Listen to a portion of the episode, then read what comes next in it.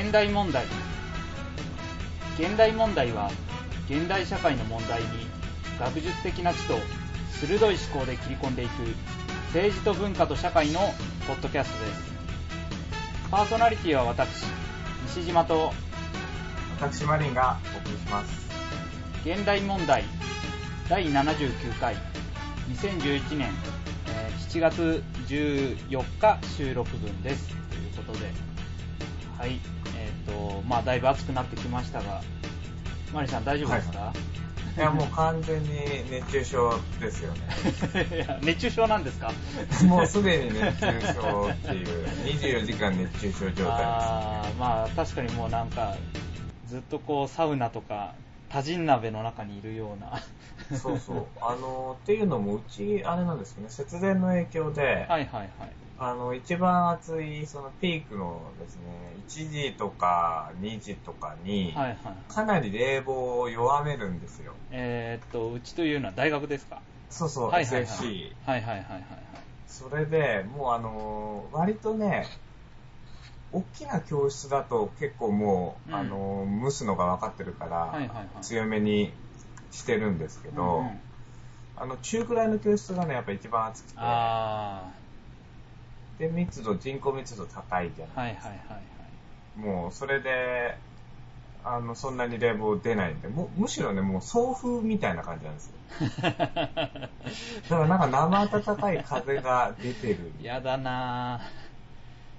ぁもう、それで僕、あ暑いの弱いんで、はいはいはいいつもハーハー、ハーハーではい。怪しいですね。怪しいです。で、この前、あの、大学の生協に、はいはいはい。ヒアロンって知ってますえ、何それ？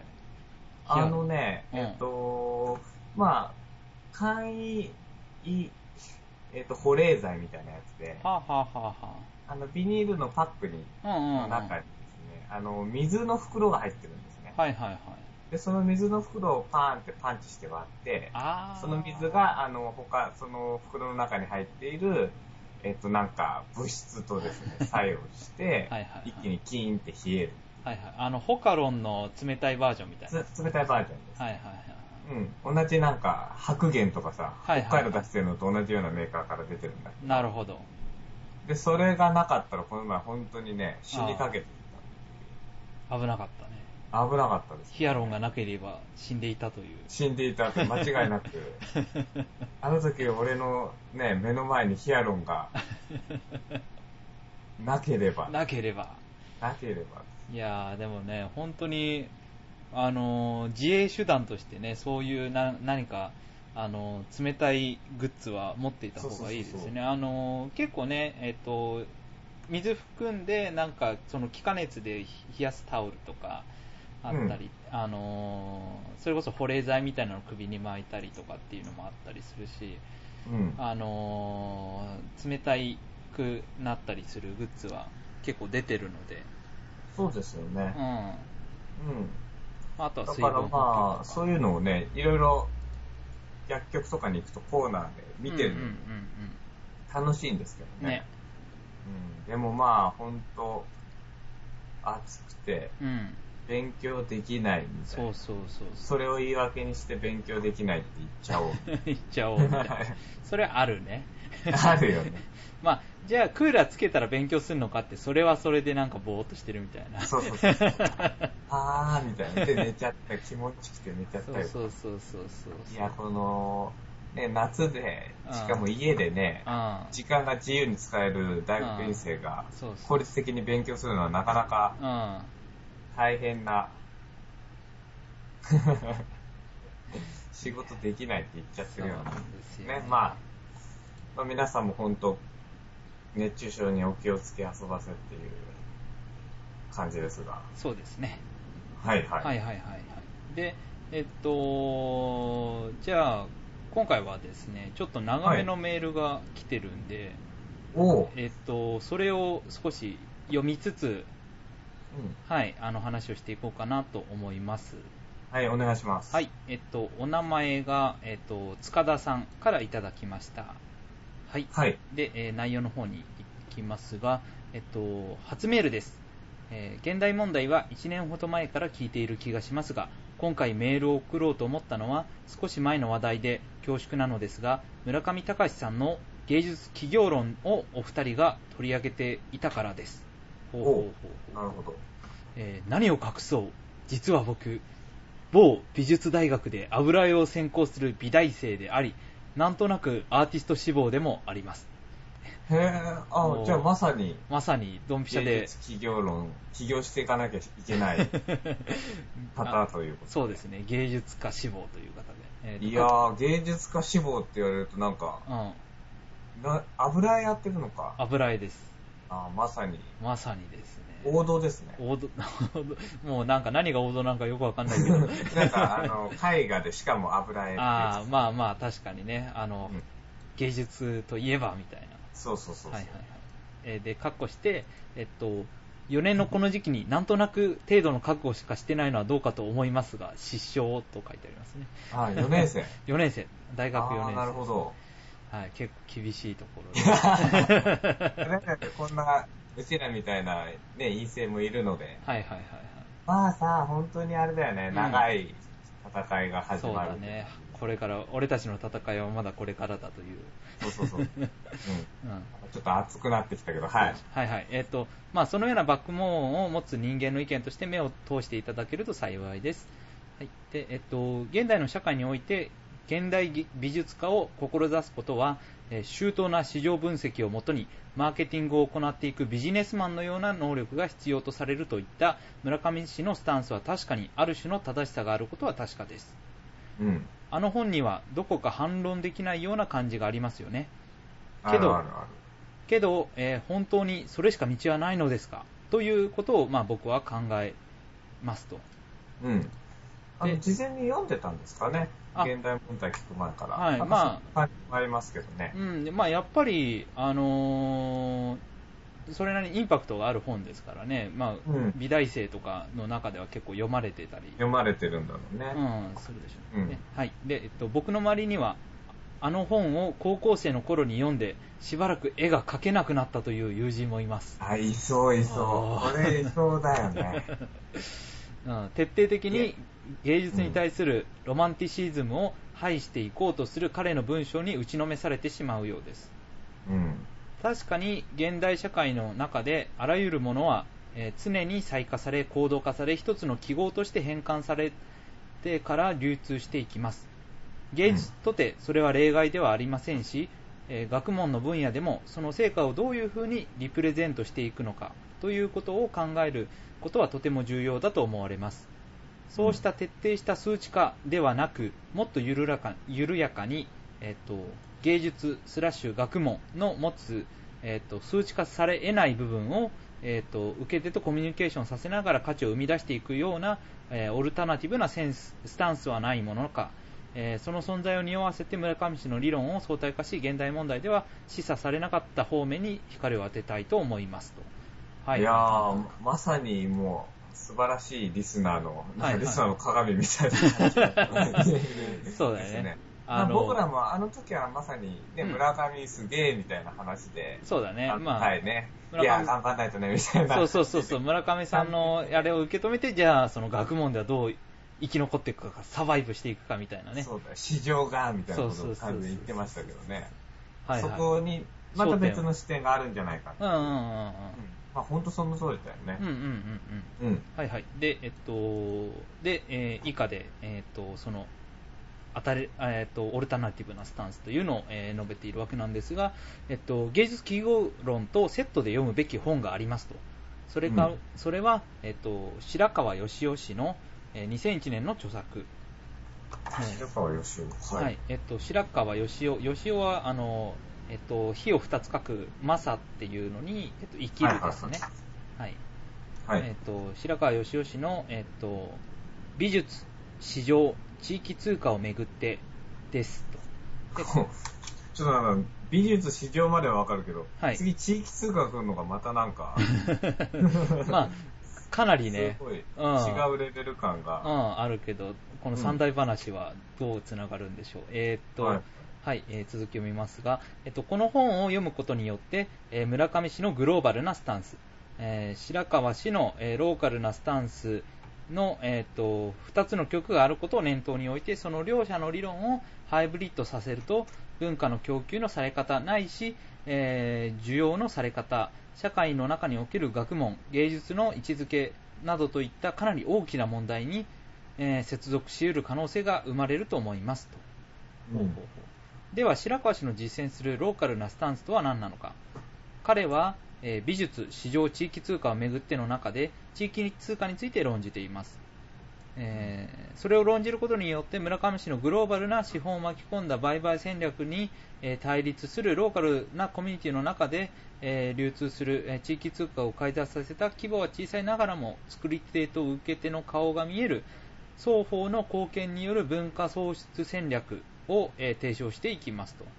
うんはいはいはいまあ、あのグローバルな市場に対してローカルな、まあ、地域通貨という対立があるみたいですね。うん。はいはいはいえー続けると、えっと、もう少し具体的な言及をしますと、そこには作品の売買、広げて言えば何かしらのサービスに対してその対価として貨幣を貨幣の支払いといった経済活動自体の枠組みが異なるのです。どういうことか。まあ以下本文から引用しますと。えっと地域通貨がどのように使われているか例を挙げておこう。例えば、農業をやっている A さんが子守を探しているとしよう。えー学生の B さんがそれを聞いて子守を、えー引き受けることを決め、その対価として A さんは B さんに野菜で支払うことで両者の交換が成立する。こうした場合、両者がお互いの交換物、サービスを、えーお互いのノートに記入する。まあえーこうしたやり方はマイケル・リントンによって、えカナダのバンクーバー島で1983年から始められた、えー LETS システム、 LETS システムですかね、に、えー習っているため、え一般に LETS 方式と呼ばれていると。で、えーと続けて、えー、と引用終わって、えメール本文に戻りますが、えー、とちなみに LETS とは、えー local exchange えー trading system の、えー頭文字を取って、えー LETS、 LETS というわけですと,、えーとうんここで重要なのは資本金は一切必要ないということです。えーつまり極論すれば純粋な意味でのお金は必要ないということです。えっと、北斗出版から出されている誰にでもわかる地域通貨という本には日本版、えー LETS の、えー能力、えー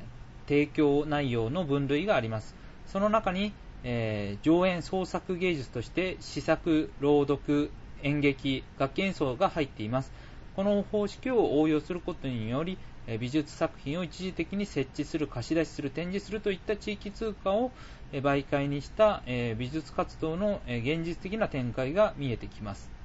いわばうん、村社会における、えー経済活動を通じて形成される共同体意識が、えー文化を根付かせ浸透し、この共共同体の個人の身体に染み込んだ寄付が、えーさらに次の、えーっと世代にも、えー引き継がれていくということです。まあ、余談になりますが、えー西島さんの研究している民族芸能はそうしたものの最たるものではないでしょうかと。うんほいほいほいで、えっと他にもまあ白川氏の本には NPO に対する欧米と日本の認識の際、えー未開人の労働観から近代的な労働を批評するなど、まあ、興味深い指摘が盛りだくさんです。えしかし、その時僕が感じるのは白川氏も、えー村上氏も日本の現状を批判し、欧米の制度分析を重ねていく点は同じなのですが、えー両者の出す答えはことごとく異なっており、立脚点の根本的な違いを感じさせます。えーどちらが正しいとかの話はどうでもいいのですが、戦い方は一つじゃないのだなと強く感じますと。うんはいはいはいはいなるほどね。うん。まあ、ちょっとあれだよね。でも、レベルの違う、その、ローカルとグローバルっていうところで、うんうんまあ、村上さんはもうグローバル相手にやってけっていう話しかまあしてないはいはいところで、白川さんの方はそのローカルな部分でどうやって文化をうん共同体の中で作っていくかみたいな話だよね。うんうんうんうん。だからまあ、あの、まさにあの、リスナーさんが言うように、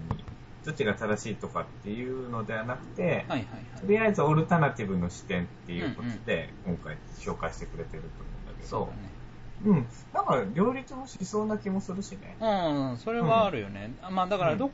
それぞれで、まあ、うまく回るような仕組みを、あのや並行してやりつつ、まあ、そこで接点もあるみたいなことは全然できそうだよね。あとまあちょっと気になるのが、今の話だと地域通貨だとさ、うん。なんか物々交換の例がとりあえず出てたけど。その、で、市場で評価されるっていうところの話が多分、うん。今回引用してないだけだと思うんだけど、うんうんうん。で、それこそ食っていくためにっていうのがさ、ね。村上さんの本のね、うんあの、一番の。うん、あの、メインテーマだったところで、はいはいはい。そこの、要は地域通貨でうまく回るっていう部分とさ、うんうん。実際に芸術で食っていくっていうのはちょっと違うような気も。そうだよね。だから、その、自分がやってる芸術が全然その、えっ、と、ローカル的には全くいらないものっていう可能性もあるからね。そうそうそうそうそう だから地域通貨がいくらあっても、その芸術家はいらないっていうことはありそうだからね。うん、ありそうだし、逆に地域でうまくま、ね、あの、いかないものっていうのが市場では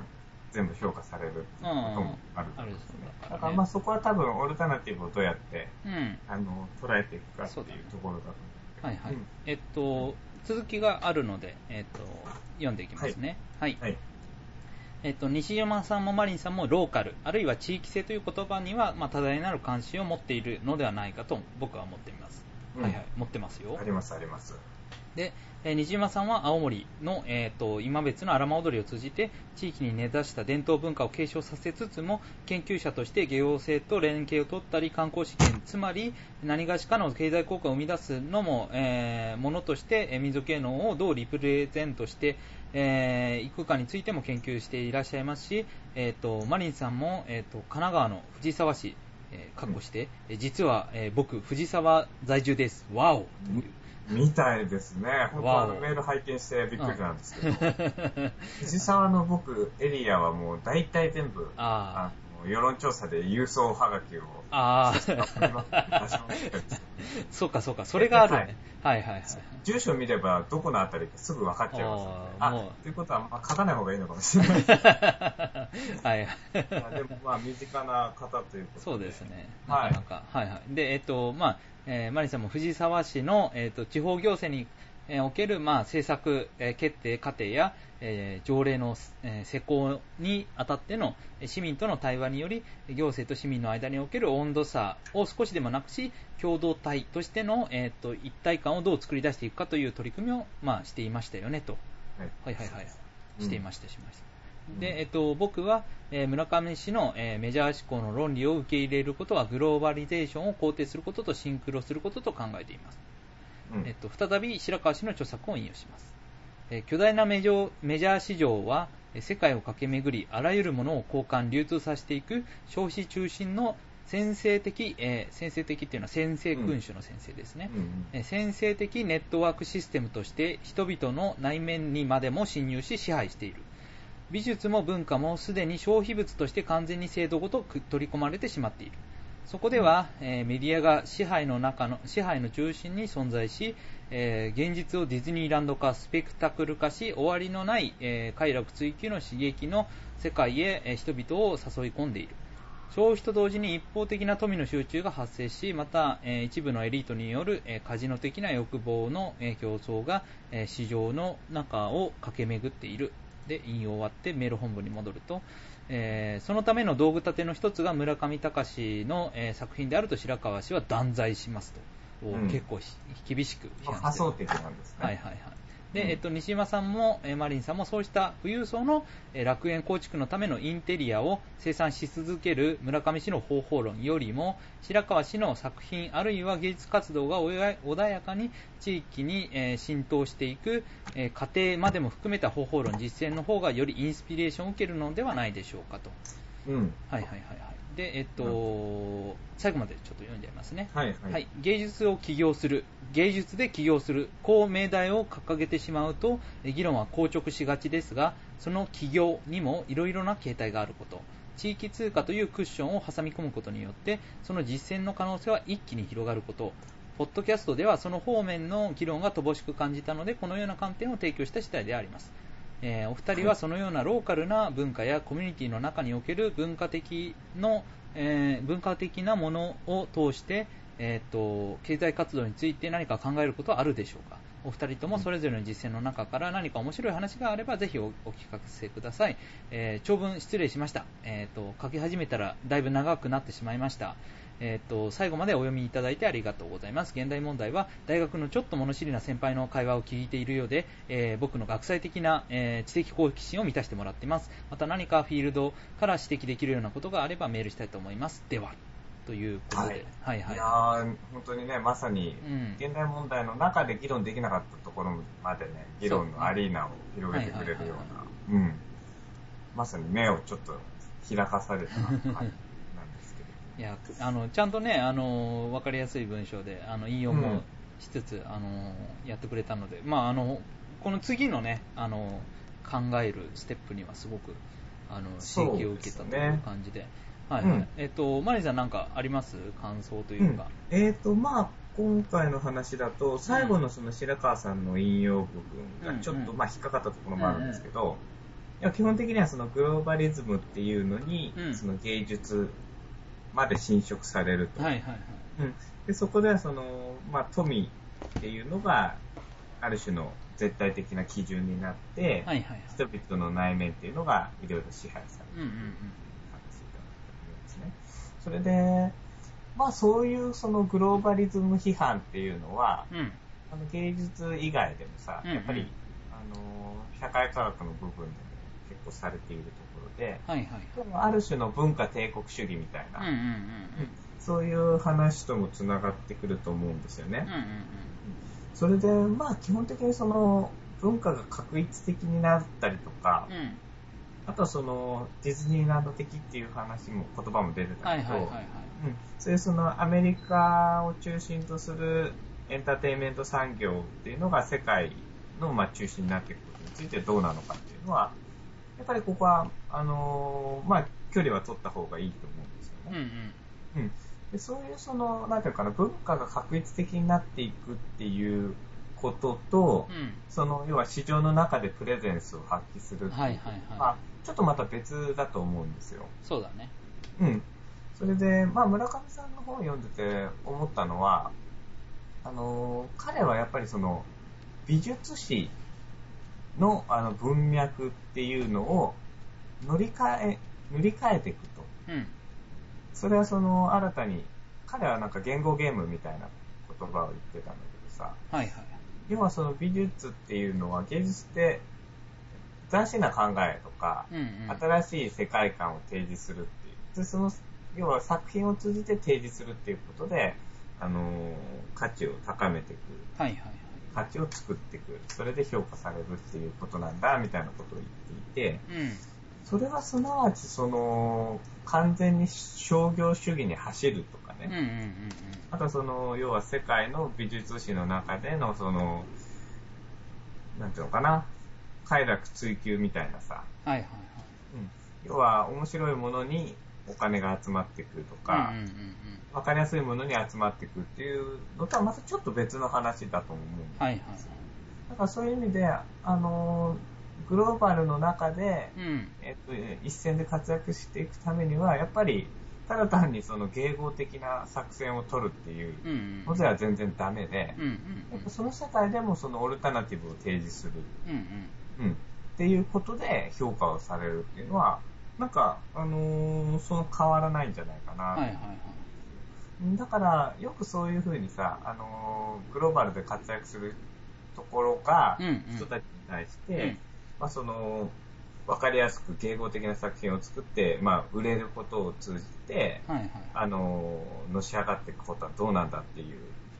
話っていうのにはなりがちだと思うんだけど、うんうんうんうんあの、必ずしも一線で活躍している人たちの作品がそういう感じかっていうと、なんか違うような。気もするんでまあ、わかりやすいところでいくと、映画とかでもさ、うん。例えばピクサーとか、はいはいはい。あのー世界的なアニメ産業、うん。まあ、アニメを作ってる会社っていうのがあるわけだけど、うんうん。あのーまあ、かなりレベル高い。うんうんうんうんうん。それは、やっぱりその、マスに対して受けているっていうところでも、まあ、あのーわかるように、それが必ずしもなんか迎合的であるとかさ、うんうん。うん、なんかその、アメリカナイズされたものみたいなものとはやっぱり違うものをちゃんと作ろうとして、うんうん。で、それがやっぱりみんなに評価されて、うんうんうんあのー、メジャーになってるっていうのが。あると思うんですよ。だからそのメジャーなものが資本の論理にね、っとって作られたもので、それが大衆迎合的で快楽追求主義でみたいな、そういうその切り分け方って、かなり安易にされてるけど、うんうんうん実際のところ、そうも言えないんじゃないかはいはいはい。うん質の高いものがちゃんと市場で評価された結果っていうふうにうんうんシンプルにあの考えることもできるんじゃないかなと思うんですけどね。まあ、あとは大ヒットしてなくても、なんか、えっと、そこそこね、あのまあ、ローカルなところから発信されたやつでも、えっと、発信されて、別にそれがそこそこのヒットでも、それがある程度そのペイできる状態で回っていくんだったら、その市場っていうのは、あのロローカル、うんうん、ローカルなあのもののある意味も、えっと維持にも役立ってるだろうし、まあ、あと、えっと言ってしまえば例えば僕がフィールドにしてる今別町なんていうのはもうローカルの力はあのないんですね。うんうんうんうん。えっとあるんですけど、えーそれはいずれもう消えてしまうものなんです。あのえっと要は、えー人口の3分の2が60歳以上だと。うん。えっと、これでじゃあローカルで閉じこもってなんかやったとして実際何ができるかっていうと、まあ、かなり厳しいだろうと、でそのためには、まあ、生き残るためには、まあ、ぐむしろローカル、えーだからこそグローバルに、えっと外に開きつつ自分たちが生き残る道を探していかないといけないうんこともあると。で、えっと、それはローカルなコミュニケーションをないがしろにするっていうわけじゃなくて、まあ、併存はできると思うし、えっと、その消費活動だけ、あの、だから最初は消費活動しか、まあ、あの、今割と文化が消費されたり、その芸術が消費されたりっていう風な、あの市場主義の中で、まあ、そういう批判がありますけど、じゃあその、えっと、最初は消費から入ったとしても、それをより継続的な持続可能な、えっと、文化に対する接し方に引き込んでいくことこそ芸術家や学問、えー学者の役割だと僕は思っているので、うまくだからその市場社会とそのローカルなコミュニケーションを、まあ、つなぐ、えーとえー仲介者に、えー自分自身がなっていけばいいのかなと思うのと、まあ、あと一つ言えるのはその、えー、と僕やマリンさん、えーあるいは、えー、とこのえーメールをいただいた塚田さんが、えー、と芸術や学問で食っていこうっていうことと、えっと、ローカルなものが、えっと、ローカルの中で回していこうあの維持していこうっていうのはちょっと、あの若干違うかなと思っていて、えっとうん僕らはそのローカルなものを持っているというわけではないんですね。そのローカルな共同体を持っているというわけではなくて、えっと、あくまでそれを、えっとうーんとまあ、サポートすしたり、えっとまあ、研究したりすることでなんとか食べていこう。要は、まあ、自分の芸にして、えっと自分のパフォーマンスで食っていこうっていう、えーところなのであのなかなかこの地域通貨の話とその自分たちが食っていけるかどうかの話とかがどう、まあ、結びついてくるのかっていうのが、まあ、ちょっと先ほども出ましたけどあの、どうつながるのかなっていうのがちょっと、まあ、聞いてみたいそうと。ころですね。そうそう。あのーなんていうのかな、さっき僕も言ったけど、それは両立するんじゃないかっていうことなんだよね。はいだから、やっぱりさ、市場で評価されるっていうのは、うん僕は一つの大事な基準だと思ってるんですよ。はいはいはい。うんっていうのはさ、市場って、やっぱりその、まあ、こういう言い方すると反発食らうかもしれないけど、はいはい競技場としてはさ、はい。うんうんうん。まあ、かなり、なんとか、一つの明確なルールっていうのがあって、はいはい。明確なルールっていうのは評価基準だよね。うんうんうんだから、人々がお金を。払うかどうかっていう基準があるわけで、うんうん。要はだからお金を払うだけの、要はサービスが伴ってる可能性っていうのはあるわけ。価値が伴ってる可能性。はいはい。で、ローカルの中でっていうとさ、やっぱりいろんな、その、ね、付き合いとかさ、あとはその、相互補完関係みたいな。はいはい。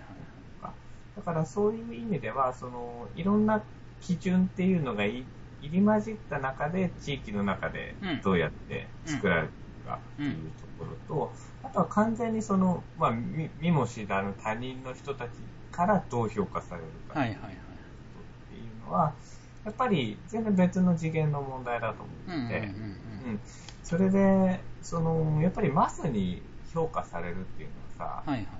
あの、まあ、そこを最終目標にしていろんなね、あの、作品作っていくべきとはもちろん思わないんだうんうんけど、でもやっぱり一つのその、戦場としてうん。う、んうん。そこで、あの、どう見られるかっていうのを、あの、一つの基準にすることは、あのやっぱり、独りよがりにならないためにね、うん、大事だと思うし、あとはその西島さんも言ってた食ってく問題はいはいはい。うんうん。ありますよね。だから、その、要は、自分たちの作ったもので、うん。ある種、報酬を得るっていうこと。はいだから、それこそ、大根もらうだけじゃさ、うんうん。うんうん、あの、生きていけないわけで。そうだよね。で、それはね、なんていうのかな、あの、僕と西島さんの共通意識なのは、うん。例えば今までは、あの、学問の中で、はいはい。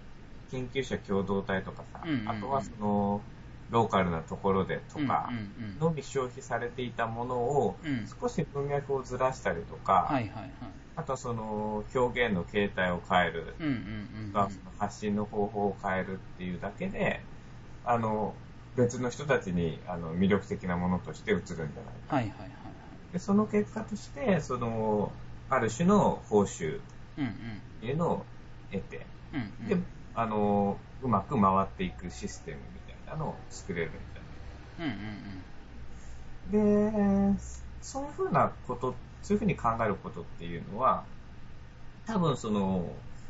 ね、その快楽追求とか資本の論理にうん。はいはい。あの入っていくっていうのとは、ちょっと別の問題なんじゃないかな。だから、わかりやすい言い方すると、その、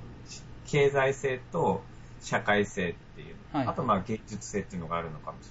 れないんだけど、うんうんうんまあ、そういったものっていうのが、まあ、両立しうるものなんじゃないかっていう、そういうスタンスで、あのー研究なり、あとはその表現活動なりっていうのを、はいまあ、していったら楽しいんじゃないか、面白いんじゃないかっていうのが僕と、うんうん。うん今さんの、まあ、共通してるスタンス。だはいはいはい。だからあのーメールいただいたその塚田さんが例えばその油絵を使ってあのーまあ芸術家としてね起業する。というかまああのーえっ、とアーティスト志望ということだとするとえっと、こういう問題意識を持って、じゃあ実際にはどういう活動を展開しようとしているのかみたいな話が、まあ、もしね、えーまあ、それは企業秘密なのかもしれないですけど、まあ、あの話せる範囲でもしやれたら、まあ、それについて、あのーあどういう意識を持っているのかっていうのも気になりますし、うん、どうどうどうやって食っていけるのかなっていうのは あの僕僕らもねぜひ参考にしたいところではあるからぜひぜひ一緒にまたあのこの辺りについてはあの問題意識は共有していると思うので考えて、はい、一緒に行けたらいいなと思います。あのまたぜひメールあの追加でいただけたらとあとそのこの白川さんの本というのもちょっと読んでみましょうかね。そうですね、僕らの方でね。はいはいはいはい。うん。それで、まあ、パッとね、まだ僕らも白白川さんの本ちゃんと読んでないんだけど、うんあのーその範囲内で思ったこととしては、はい。まあ、その文脈として、うん白川さんは、あのー村上さんを批判してるようなんだけど、はいはいはい。その僕らとすると、二人の言ってることっていうのはレベルが結構違うことだし、うんうん。うん。あのー両立しうる問題なんじゃないかと。はいはいはい。うん。っていうのがまず一つとと、はいはい。あとはその市場で評価されることっていうのを、まあ村上さんはかなりね、その、ある種自分のスタンスをギガ化してさ、まあね、うんうんうんうん。あの、わかりやすく書いてるっていう面もあると思うんだけど、市場で評価されることがすなわち、あの、先制的な。市場主義っていうのに陥っちゃうとか、うんうんあとはそれが人々の内面を快楽追求主義みたいなので支配しちゃうことになるのかっていうところについては、やっぱりちょっと疑問がある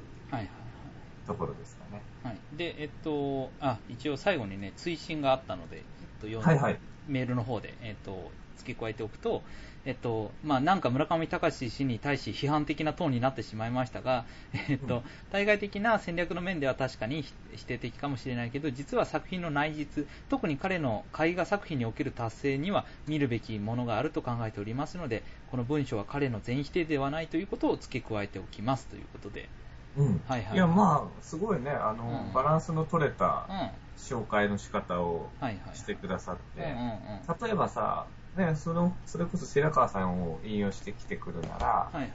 あの、西島と周りに全然間違ってるでしょ、みたいなうんさ、うん そういう言い方で、お前ら白川読んでから議論しろよ、みたいな。そういうあの、突っ込み方もできるはいはいところを、うんまあすごく、あの、わかりやすくバランスの取れた形で、議論を広げてくださって、はいはい。まさにその議論のうん。鏡というか、鏡。うんいや僕らも勉強になったしね。はい。あのまあとりあえずね、この白川さんと、まあ、そのコミュニティとね、どうつなげるかっていうのは、まあ、芸術も学問もまさにという感じなので、だからじゃあ、コミュニティとつながったら食えるのかどうするかっていうのは本当に、そうそうそうそううん、だそこ、その二つだよね。うんそうなんですよね。で、まさにちょっとそこと関わるところなんで、今日ちょっと、あの、はいまあ、残りも少ないので、短めになるかと思うんですけれども。じゃあ、えーマリンさんお願いします。はい。えっ、と、今日はですね、ちょっと僕、最近、フィールドワークっていうものに、ほうほうはい、この、博士1年にして、ほう。おー。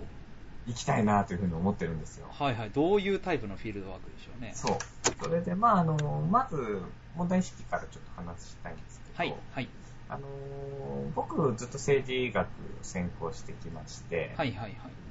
それで、修士論文はあの、えー世論調査を統計分析で、あの分析したものを、まあ、論文にしたんですけれども、あの、そういう中で、まあ、僕、経済にも結構興味があったはいので、はいはい。えっ、と、その、例えば GDP とかさ、あとはその財政状況みものっていうのを、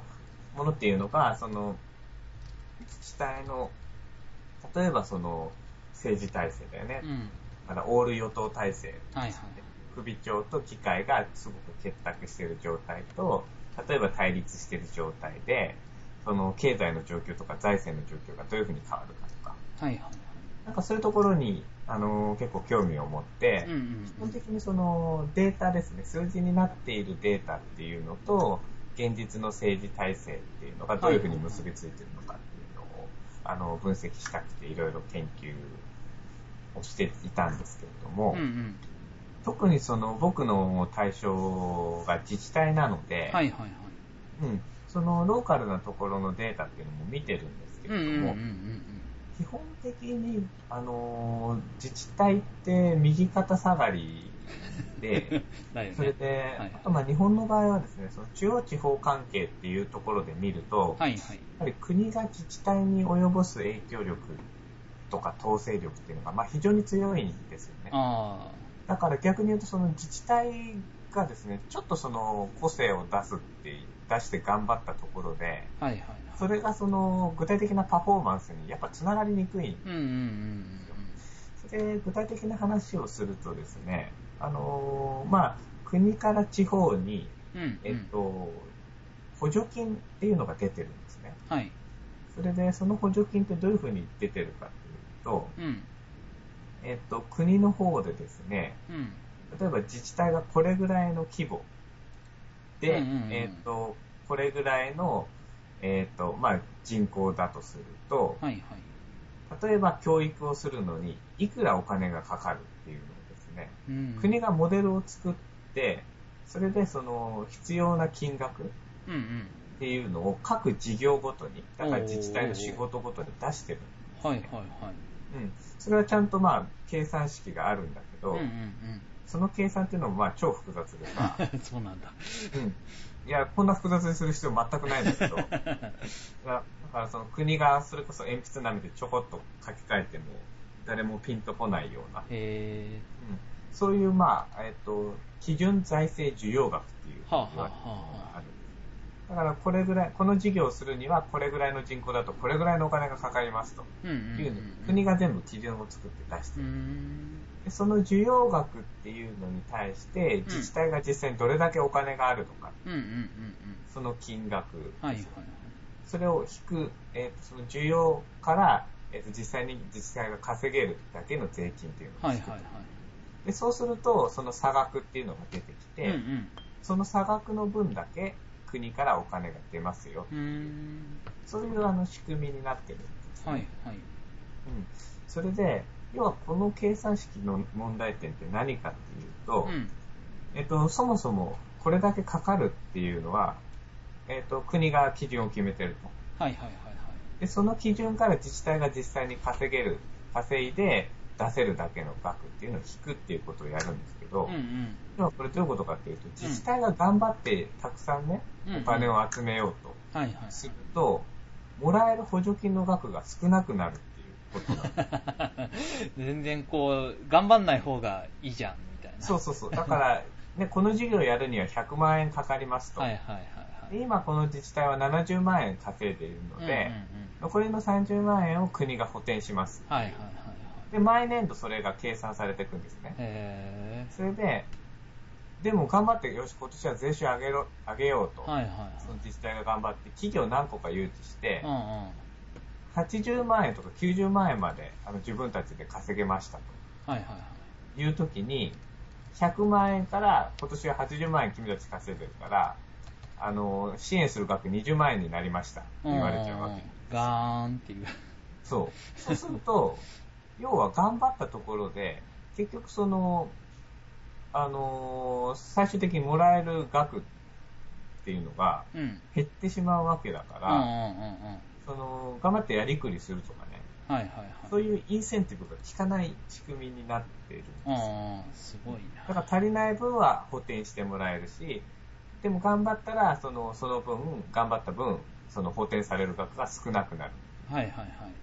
まあそういう基本的な、まあすごくわかりやすく言うとこういう構造になっていてうんうんうん。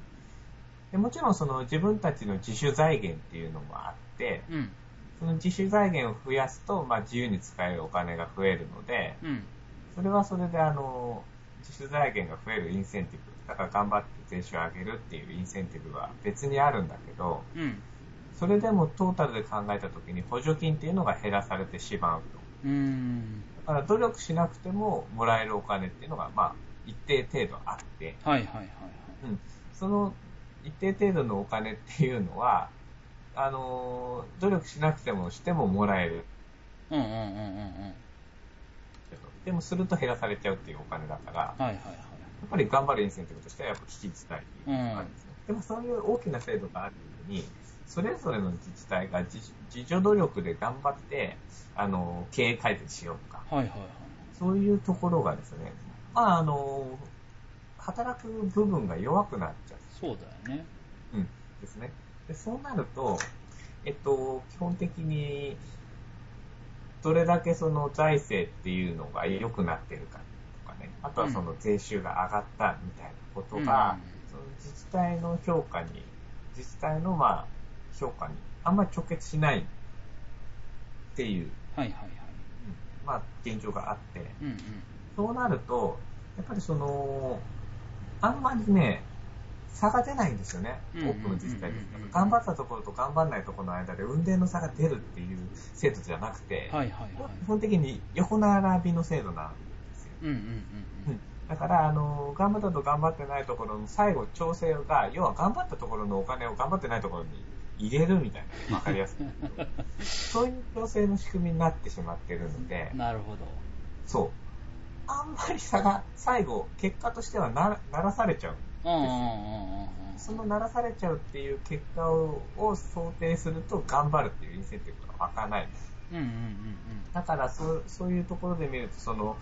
自治体経営で、えーっと、すごく差が出るっていうのを、ちょっと見ることが難しいんですよ、そのデータとして。うんなるほど。うん。で、そうなった時に、ちょっとこれ、研究としても限界があるなと思って、はいはいはい。データだけで見て。はいはいはいあとやっぱりその、データで見るとさ、うん。例えば、議席数がどうなってるかっていうのとか、あとはその選挙の結果がどうなってるか。政治でデータにできるところって実はかなり少ないんだけれども、はいはい、やっぱその少ないデータの中でいろんなことを説明しなきゃいけない。うんうんうん。うん、そういう限界っていうのが、まあ、具体的に見えてきて、うん逆に言うとその政治って基本的にさ、あの、調整とかね、はいはい、ある種の談合みたいな世界だから、まあね、うんうん。うん、あとは権力がどう動くかとかね、はいはいはい、で。そういうのをやっぱり定量的に見るっていうことは、なかなか難しいと。まあね、あの、割と結果論的にもなっちゃうしね、なんか。そうそうそうそう、うん、だから結果からいろんなことをね、うん、あの、後付けで説明するようなことになり、うんうんうんて、だからそのある種の定性的な記述的な分析っていうのが不可欠だなっていうふうに、はいはいはい、まあ思ったんですね。うんうんうんそれで、そうなった時にやっぱ僕、フィールド自治体だし、うんうんうんうん、その具体的にどっか、まあ僕が今回、ちょっと狙いをつけてるのは、北海道のすごく、まあ、人口1万人程度の小さな町なんです。そこは、あの、議会がすごく活発で、はいはいはい、あの本当に全国一番改革議会みたいなすごいね。あるんですよね、うんうんうん。で普通に考えたらそんな改革議会ができるはずのない町で、はい、なぜそれができたのかう,、うんうんうんうん。あとは実際にその議会っていうのが、あのー、政府だよね、うんうん、自治体政府の運営っていうのにどういう、あの、ポジティブな影響、あるいはネガティブなっていうのを及ぼしてるのか、っていうことを、あの、本当にその地域全体を把握するっていう形で、はい。うん、あの、ちょっと検証したいと。おうん、思ってるんですよね。だからまさにその、ある種のこれから地方文献時代の中で、1万人っていうのは、まあ、一つのあの単位だと思うんですけれども、うん、それぐらい、1万人ぐらいだとね、多分その、ローカルなつながりとかっていうのが、まだ残ってる。はいはいはいだからそれぐらいの単位で、うん、その、議会とか、あとは首長とか、はい、あとは市民社会っていうのが、うんうん、どういうふうな相互関係で、特にそのグッドケースの中で成り立ってるのか、っていうのを、あの、僕は政治学の立場なんで、議会を中心に、どういう運営の仕方っていうのがあるのかとあのフィールドで見ていきたいなというふうに。なるほど。うん、思ってるんですよね。はい、だからまあ、まさに西島さんはずっと学部の頃からフィールド調査っていうのをやられていると思うので、そこでなんかアドバイスとか、あとはその問題意識レベルでなんか指摘してもらえることがあれば、うん、あの話をしてもらいたいなと思ってるんですけど。えー、っと、そうだな。まああの結構、まあ、1万人規模だと結構ちっちゃい町とかだったんだろうから、うん、あのいわゆる地域ボス的な 人が、うん、まあ、普通だったら、ね、ちっちゃい町とかだと割と保守的になりがちっていうのはその、えーとそういう地域ボスの人たちが幅を利かせていて えとそれで投票行動とかに住民の投票行動とかに割と、まあ、結びついてたりするみたいな感じで、うん、あのその辺りはね、えっと、民族学も、あのー、割と選挙の民族学っていうことでいろんな調査があって、おう。ん、それは面白そうだ。うん、だからその、えっと、要は、なんだろう、まあ、選挙を文化的に見るっていう、うんその地域社会のコミュニティの中関係から、まあ、あの民族学的に選挙を、まあ、見てみる、まあ、っていう、まあ、選挙もね現代社会における一つの祭りの場それこそ祭りごとの場であったりするわけなので、まあそうそうだよね、うんうんうん、あのそういう研究は割とあの最近活発にやられてる、えー、ところがあるので、まあ、そういう成果とか参照してもいいかなと思うのと、まあ、だから多分、えーとそういう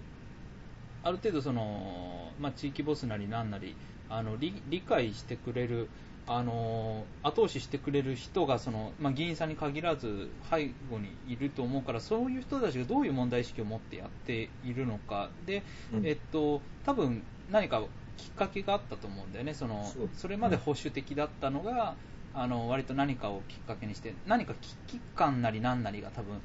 あると思うんだよね、例えば、えっと、僕の場合でいくと、あの荒間踊りに、えっと、外の人呼んできて、えっとうん。一緒に祭りをやろうって言った時に保存会の人たちがまず最初に受け入れたんだけどその保存会の人たちっていうのはもう自分たちで祭りが回せないっていうのはもう肌で実感してて、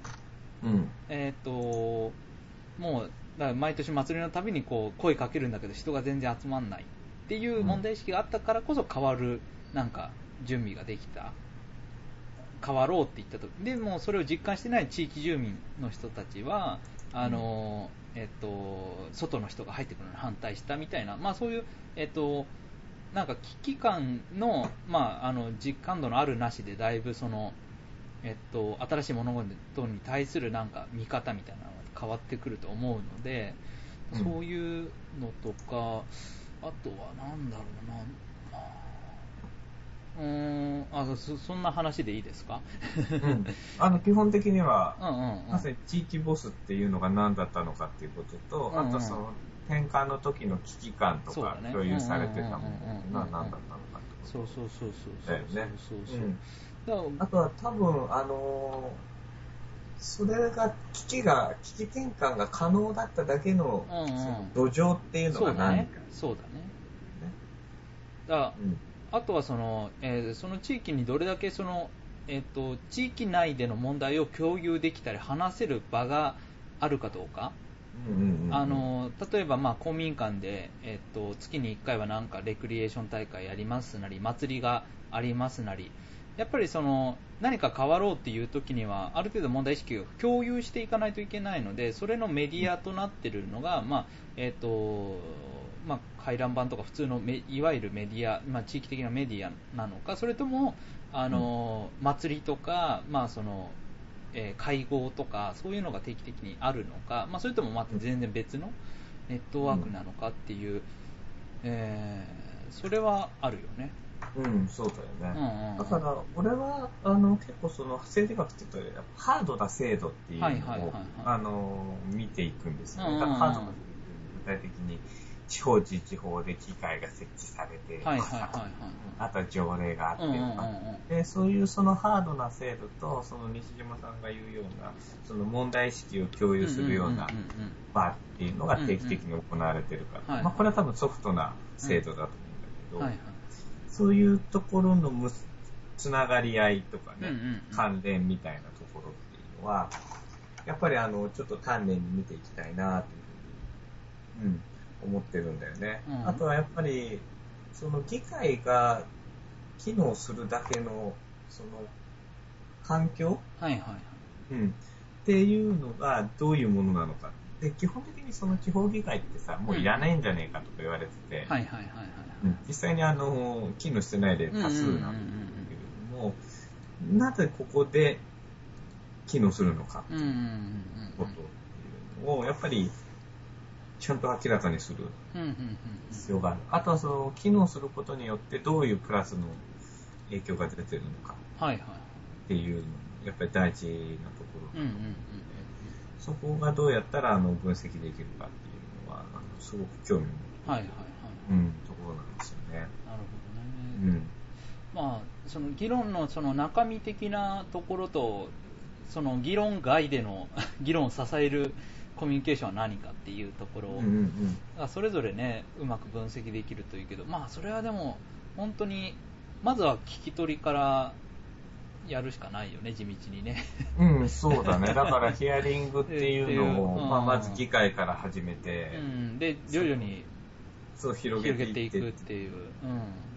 ところだよねうん。うんうんうん。で、あの、まあ、注目されている自治体ではあるから、あの、はいはい事前に集められる情報も結構あるとは思うんだけど、うんうんうんうんうんそこからさらに踏み込んで、ローカルの中でどういうふうに集められるかっていう。そうだ。